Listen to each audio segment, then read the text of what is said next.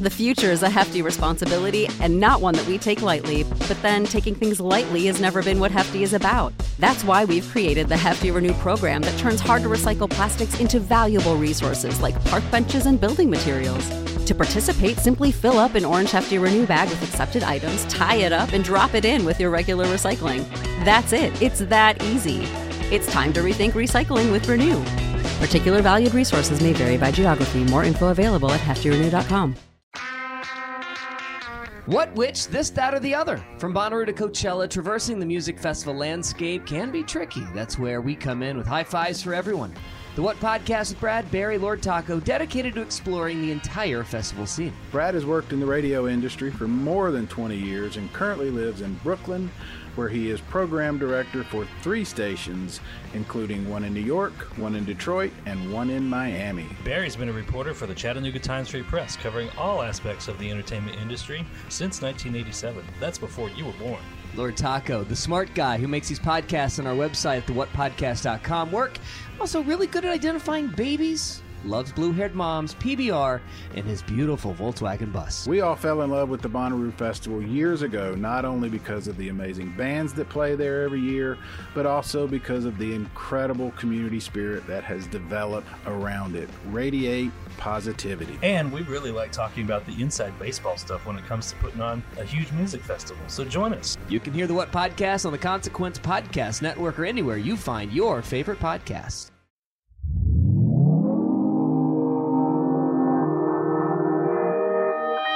Consequence Podcast Network. I've always been obsessed with music.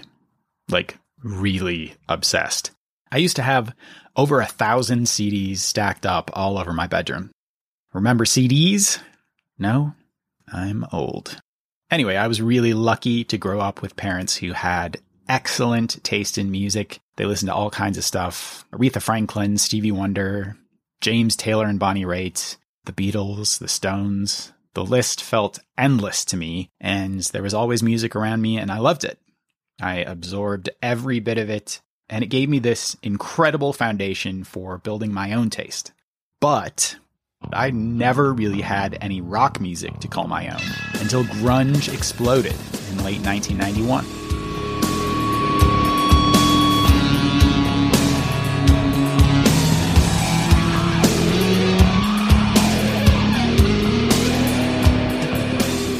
This is a podcast where we explore iconic albums to celebrate their ongoing legacy, history, and how the music continues to evolve.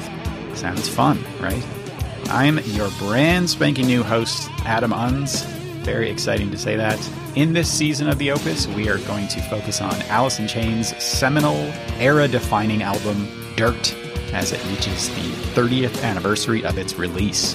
And in this first episode, we're looking at Alice in Chains' place in the burgeoning grunge scene, how they defied that categorization, and how they adhered to it. For the Consequence Podcast Network and Sony Legacy, I'm Adam Unze, and this is The Opus.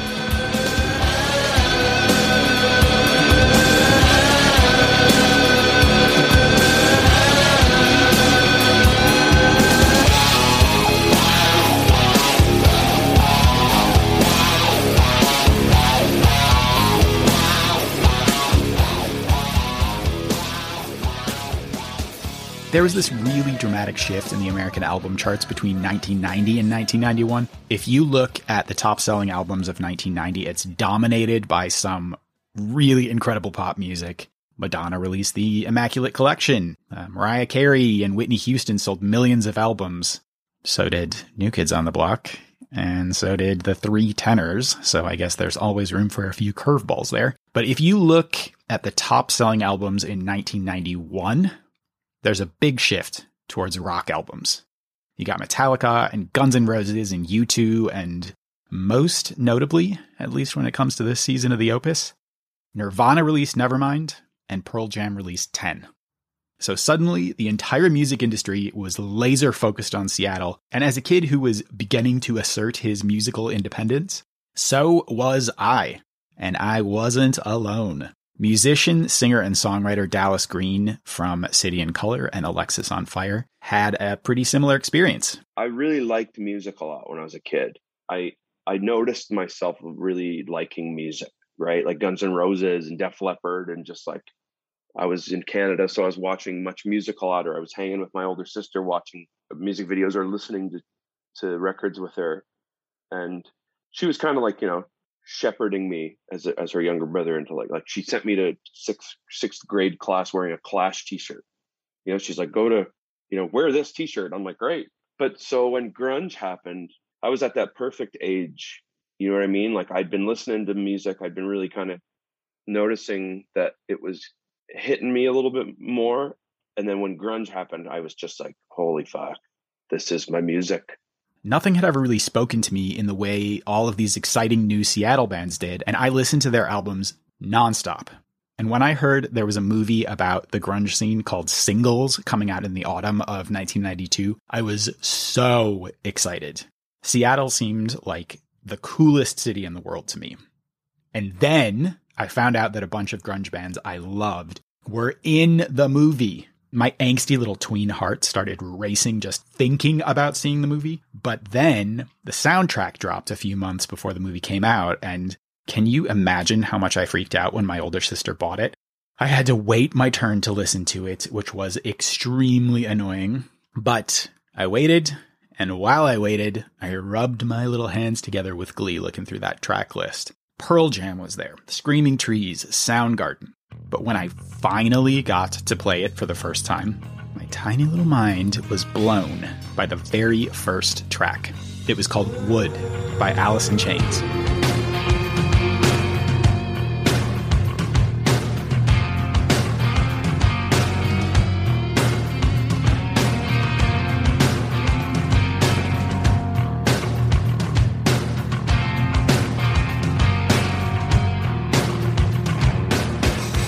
That song, Would, and that was W O U L D question mark, by the way, was written specifically for the single soundtrack.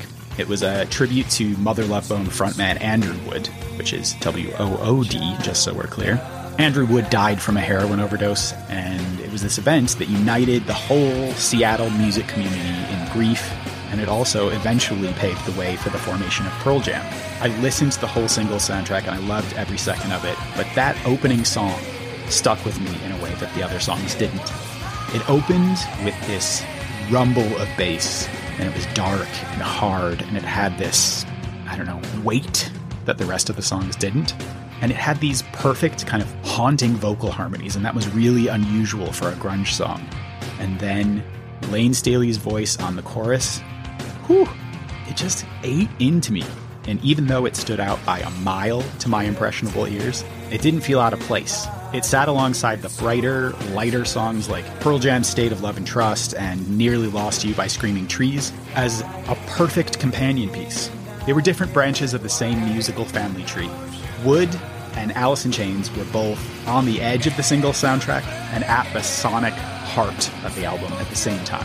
And that's the relationship Alice in Chains would always have with the grunge scene outsiders who never quite adhered to the Seattle sound, simultaneously sitting at the epicenter of that globe conquering musical tidal wave. That song, Would, embedded itself in my brain and served as my first taste, and actually the world's first taste of dirt. An album that would come to define Alice in Chains' career and cement their legacy as one of the most influential rock bands of the 90s.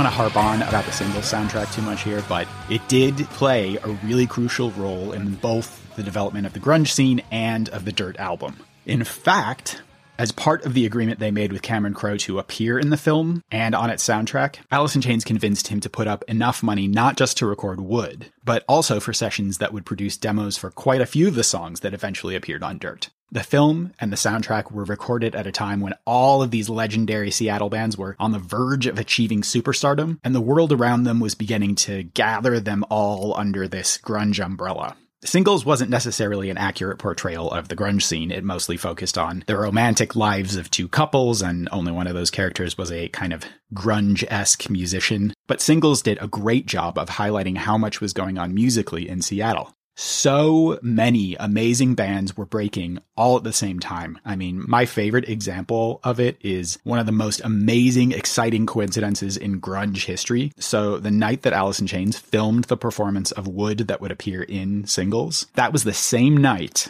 that Nirvana performed Smells Like Teen Spirit in front of a crowd for the first time ever at a nearby venue called the OK Hotel. Isn't that wild? So, you know, Alice in Chains was right at the center of all of that excitement, but at that time when they were being lumped together with every band in a 50 mile radius of Puget Sound, they were still shockingly considered by some people to be pretenders to the rock throne. And to understand that perception, we need to do a little time travel back to the band's infancy. Layne Staley and Jerry Cantrell were both kids from Seattle suburbs, and they played in a lot of local bands during their late teens and early 20s. Jerry played in bands like Gypsy Rose and Diamond Lie. Layne played in bands like Sleaze and Alice in Chains. That's Alice N Chains, like Guns N' Roses. Totally different band.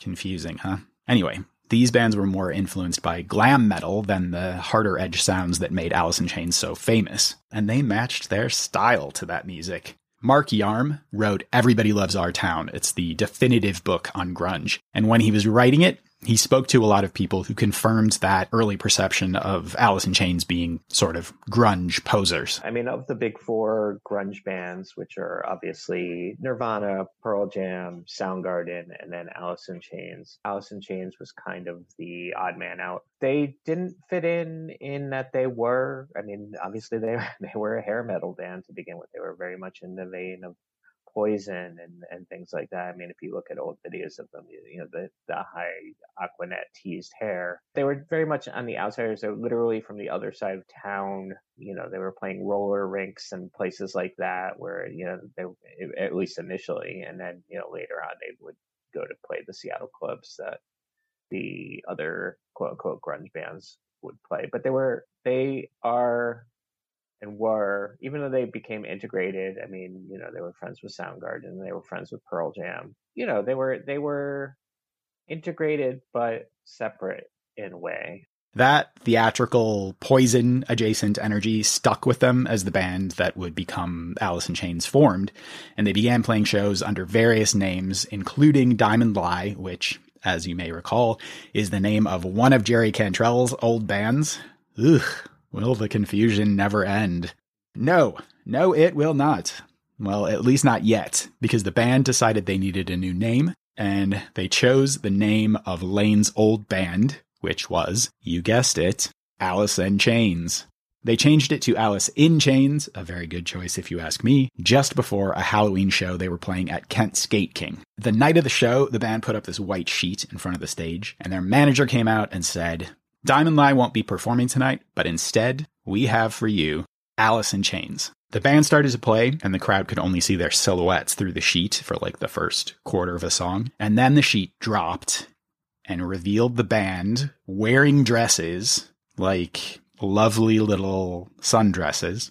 And they had this eight foot high glam metal hair with enough hairspray in it to kill an elephant. And right behind them was a backdrop that said, Alice in Chains.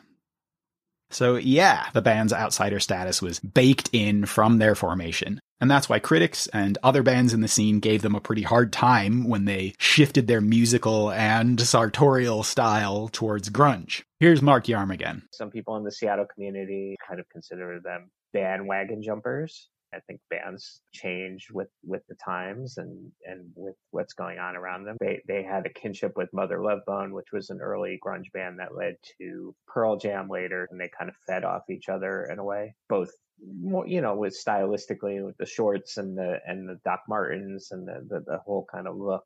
So I mean, you know, I guess it could be argued it was bandwagon jumping. It could be argued that it was a natural evolution. I guess I'm sure Alice in Chains would probably argue it was a natural evolution, but uh, you know, people change. The idea that a band can't change or evolve over time is so baffling to me. music isn't a static thing. It changes and it grows. And, you know, isn't that what we want? It's boring if musicians only do one thing forever. And the Alice in Chains guys in their glam metal phase, it was like musical puberty, you know?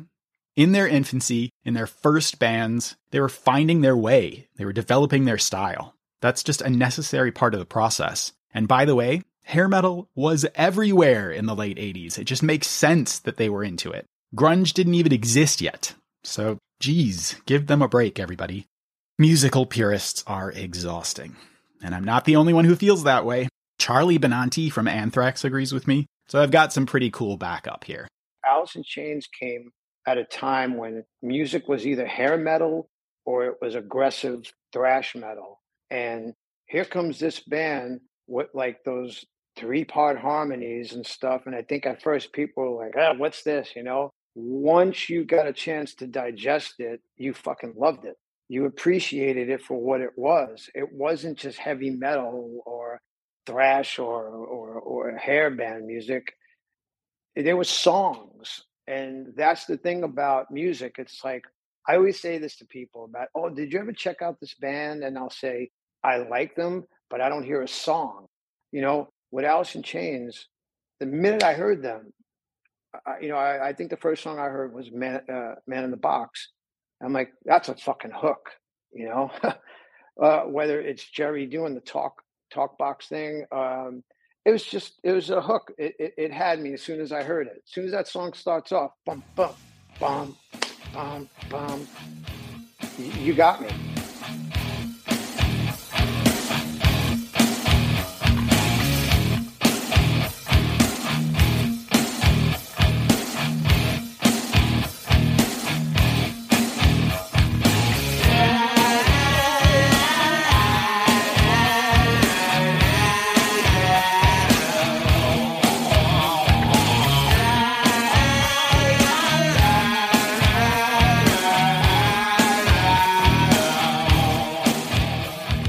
A Box became the first grunge hit song after MTV added it to their Buzzbin, this select group of music videos that the network deemed the next big thing. And that was a really big deal at the time. Any Buzzbin video became instantly successful, and Man in a Box was suddenly everywhere, and Alice in Chains' fan base expanded really quickly.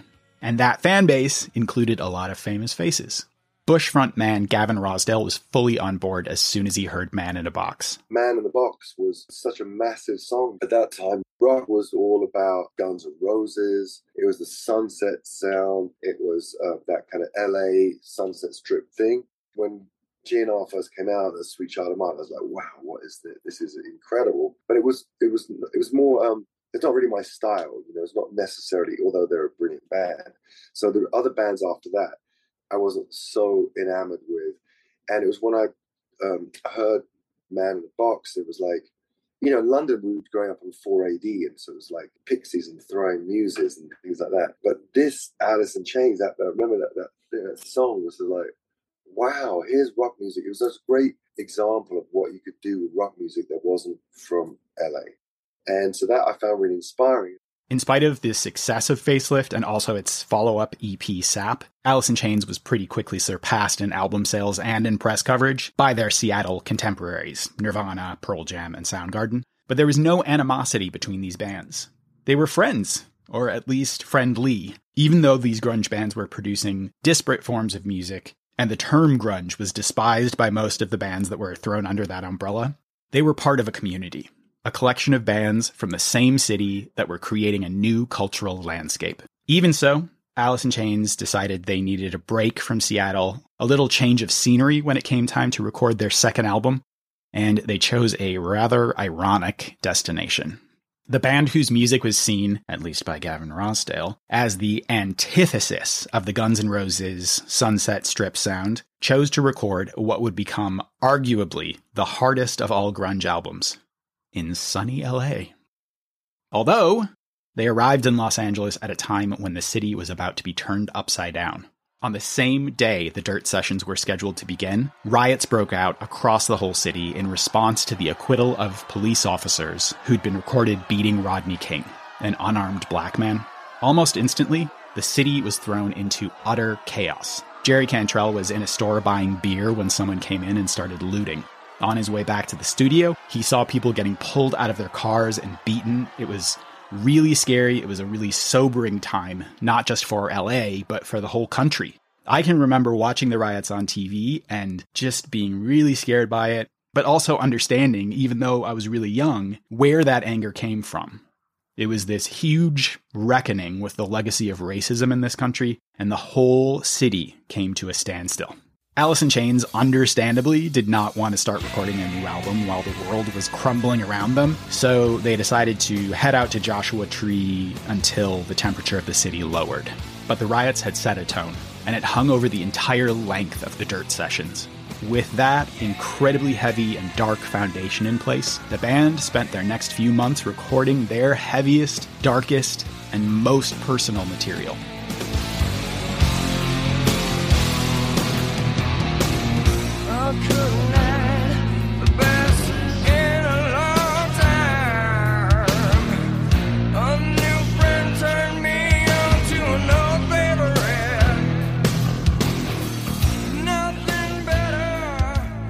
When Dirt was released in September of 1992, it became a huge success instantly. A success that dispelled the myth of Alice in Chains being grunge posers or bandwagon jumpers. Well, mostly dispelled. There are always going to be a few haters who can't be convinced of a band's greatness, right? And they weren't just successful. In fact, the pendulum was going to swing in the opposite direction for them. So instead of being seen as glam rockers in grunge clothing, Alice in Chains were suddenly the darkest of the grunge bands by far. Dirt cemented their legacy as one of the most important grunge bands, but their sound was so different to Pearl Jam or Nirvana. This was a deeply personal album full of pain and grief, themes that were present on other grunge albums, but none of them hit the way that Dirt did. Dallas Green considers Dirt one of his favorite albums and biggest musical influences, and he saw Alice in Chains as a band that operated outside of the mainstream grunge sound. Out of like if you if you pick like the four the big bands from that, you know, you Nirvana, Soundgarden, Pearl Jam, and Chains, I think would be the ones. But Chains were always the weird one. You know, they were always uh, they were darker, they were weirder, they came from a different place. And I remember taking shit. I'd taken shit about Alice in Chains forever you know, because they were like this.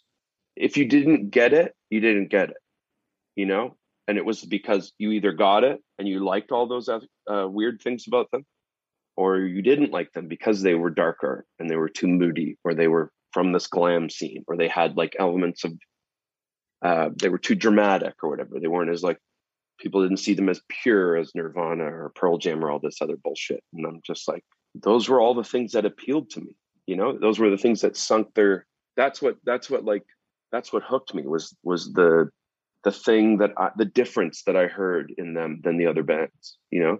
Those those elements were always the things that i loved about it. And maybe that's because like i learned you know grew up and learned that i'm a pretty dramatic person and that's why i liked them because they were dramatic you know this shift into darker territory paid off incredibly well for Alice in Chains. Dirt is widely considered to be the band's magnum opus, and it's been certified quintuple platinum.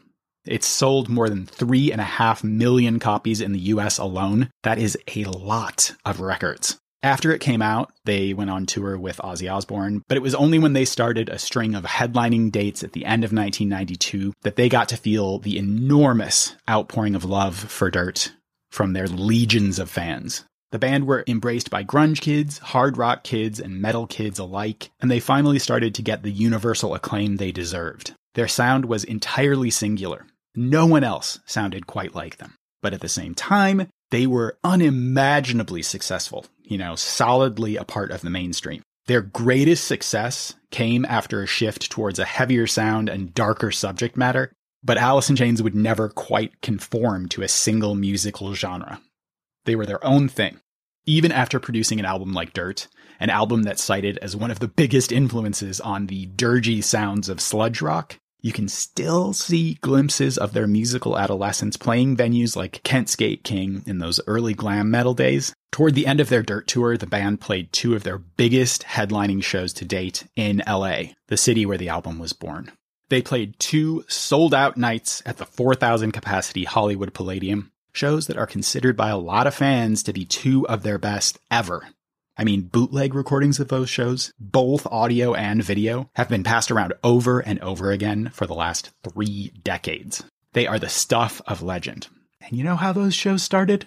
The band may not have been wearing dresses, and they certainly didn't have eight foot high hairsprayed hair. But that flair for the theatrical, for real showmanship that started with their first shows, it was still there. Those Palladium shows opened with a white curtain in front of the stage. You could only see the band's silhouettes as they started to play Damn That River. And just as Layne started singing, the curtain dropped and the entire crowd went wild.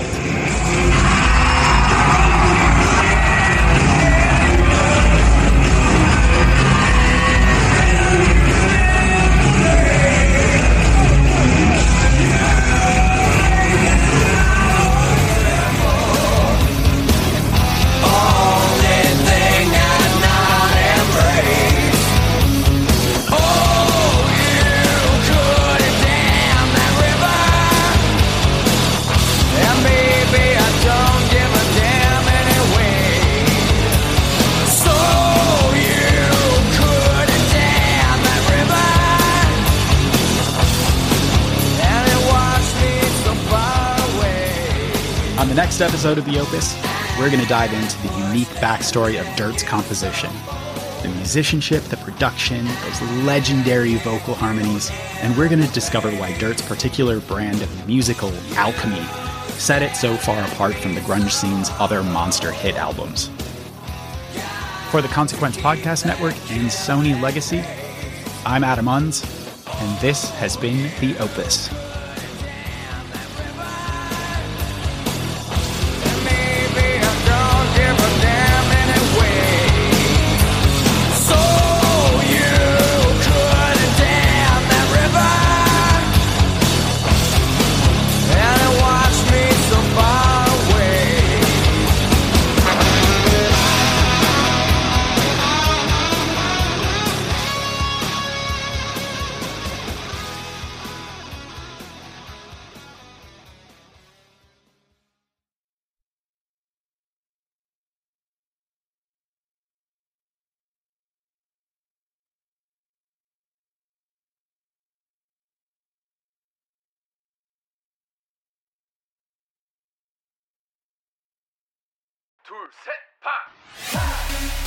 For Hey Army and fellow music fans, I'm Kayla. And I'm Bethany, and we're the hosts of Standing BTS from the Consequence Podcast Network.